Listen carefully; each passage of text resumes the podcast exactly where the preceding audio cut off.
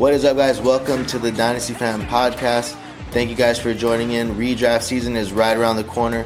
So I'm going to give you guys three top values to look out for heading into your fantasy drafts. I'll also start you off with two honorable mentions. So again, thank you guys for tuning in. At honorable mention, we have Alvin Kamara and De'Von Achane. I know Alvin Kamara right now, guys. He is currently a huge value on underdog. Right now, he is going as the RB. I know he's going outside the top 100. He's right here at the RB 34 at pick 103 and on sleeper right here going as the RB 27. So at pick 72, 73 range. So you're talking the end of round six, maybe early round seven.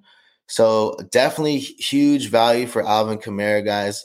We know what he can do, right? The impact that he can have. Now they also got Derek Carr heading in there. So I definitely like a lot of these New Orleans Saints. Most of them I think are pretty undervalued. I think they're being slept on. So I think Alvin Kamara right now, guys, is a huge value. We know right now also that they don't have to worry about any jail time right now. Possibly going to be serving a suspension, could be two games, maybe up to four games. So definitely a value right now. We'll see how this changes heading into August. Now, looking at the next player we have for honorable mention was De'Von Achane. Now, I know a lot of people are kind of off on him, even in, in Dynasty, right? Some people aren't as high on him. But right now, RB40 going at pick 113 on sleeper as well as on underdog. He's going at the pick 119, so RB 39. So outside your top 100, and I think he's got some good upside. Miami is a great offense to be in. He has been looking better and better with the weapons that he has. And we know that in that system, guys with speed, they're successful, right? We've seen Raheem Mostert, even Jeff Wilson to some degree was, was successful last year. And guys, that was pretty much a 50 50 split last year. Both running backs basically got about 200 touches apiece. Both got some goal line work. So I think that pretty much shows they're open to using anybody really in that offense and really that they don't love one more than the other. So I think that De'Von Achane will definitely get some opportunity. And if he gets anywhere near close to 200 touches, I definitely think that he'll be valuable in our fantasy leagues, especially going outside your top 100. Now heading into our top three values, going to start off with Mr. Rachaad White, guys. I know the the community is kind of split on on Rachaad White, right? Some people like him, some people don't. Some people think he's going to be a breakout player this year, breakout candidate. Some people say that he is on their do not draft list, right? They're not going to touch him. Right now, guys, I am liking me some Rachaad White. So last season, guys, obviously the biggest reason we don't have no more Leonard Fournette. No more Tom Brady, right? But no more Leonard Fournette, who guys was third in receptions. He was he had 73 receptions, Leonard Fournette, 523 yards, uh, receiving yards, which was also third. And then he was fifth in targets with 79. So Rachaad White also had a good receiving role already this past season, was 50 out of 56 receptions, 89.3% catch rate, which was third, was fourth overall worth mentioning, guys, Leonard Fournette was actually third overall with on catch rate. I see that White could easily get 70 plus receptions, right? You have those 73 off the table from Fournette, as well as right now, uh, you have Chase Edmonds there. I like Sean Tucker, guys, as a sleeper. We'll see if he ends up staying on the roster.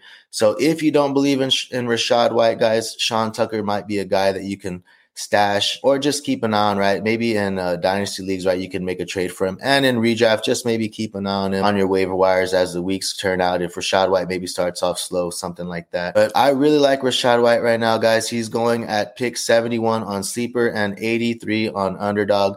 He's going as the RB 26 as well as in Dynasty. He's I've seen him anywhere from the, that same range, right? 24 to 27 range. So I think he's definitely a value and a buy even in Dynasty. I think he could outperform the RB 26 for us, especially with the receiving upside. So Rachaad White definitely going to have some upside and opportunity to show what he could do this fantasy season. So heading into my number two value right now is going to be Mr. D'Andre Swift. Even in Dynasty as well, same for Swift. Some people don't really like him, some people are out on him, but for this season, I think he could easily outperform where he's going. He's going the RB22, RB23 range. Pick 61 on sleeper, 71 on underdog. Still only 24 years old, guys, for my Dynasty lovers out there.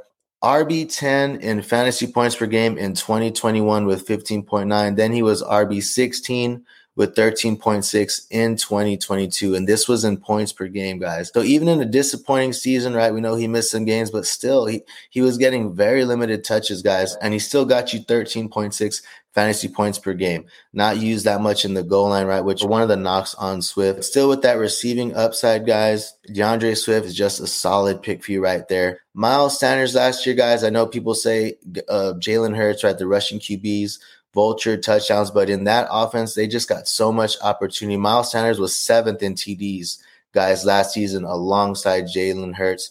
Fifth in total rushing yards as the efficiency would go up. Miles Sanders was also eighth in rush attempts, 259 attempts. I think Swift's going to have opportunity, guys.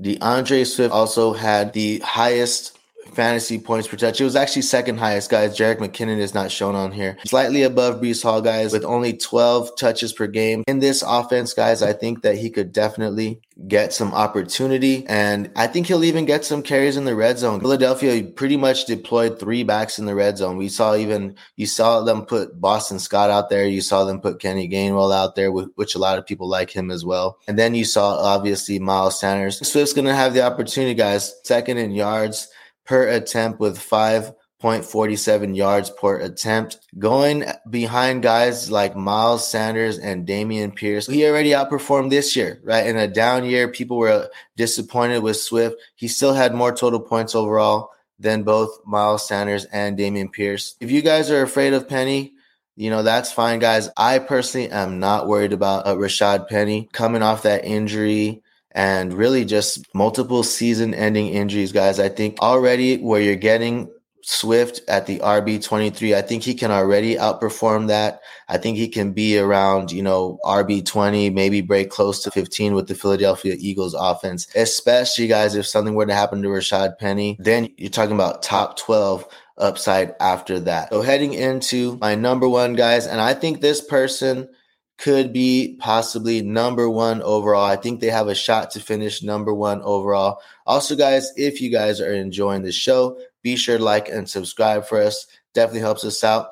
And also let me know in the comments, guys, who are some of your players that you think could be great values for you heading into your fantasy drafts, maybe some players that you're looking at.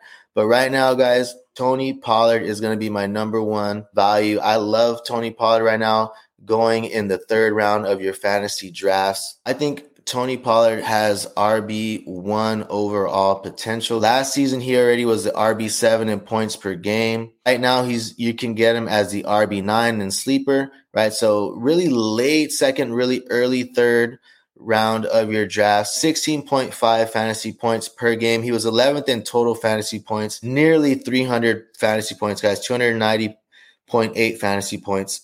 Pollard was also first in yards after contact per attempt with 3.82, fourth in yards per rush attempt with 5.22 yards per attempt. And also, just like Rachaad White, you got no Ezekiel Elliott now. Ezekiel Elliott, guys, was 10th in rushing attempts, 231 rushing attempts for Ezekiel, Ezekiel Elliott last season. Pollard was also 23rd. He got a decent amount of attempts with 193. Zeke also had 12 rushing touchdowns last season, which was fifth in the NFL. Pollard was 10th in the NFL with nine.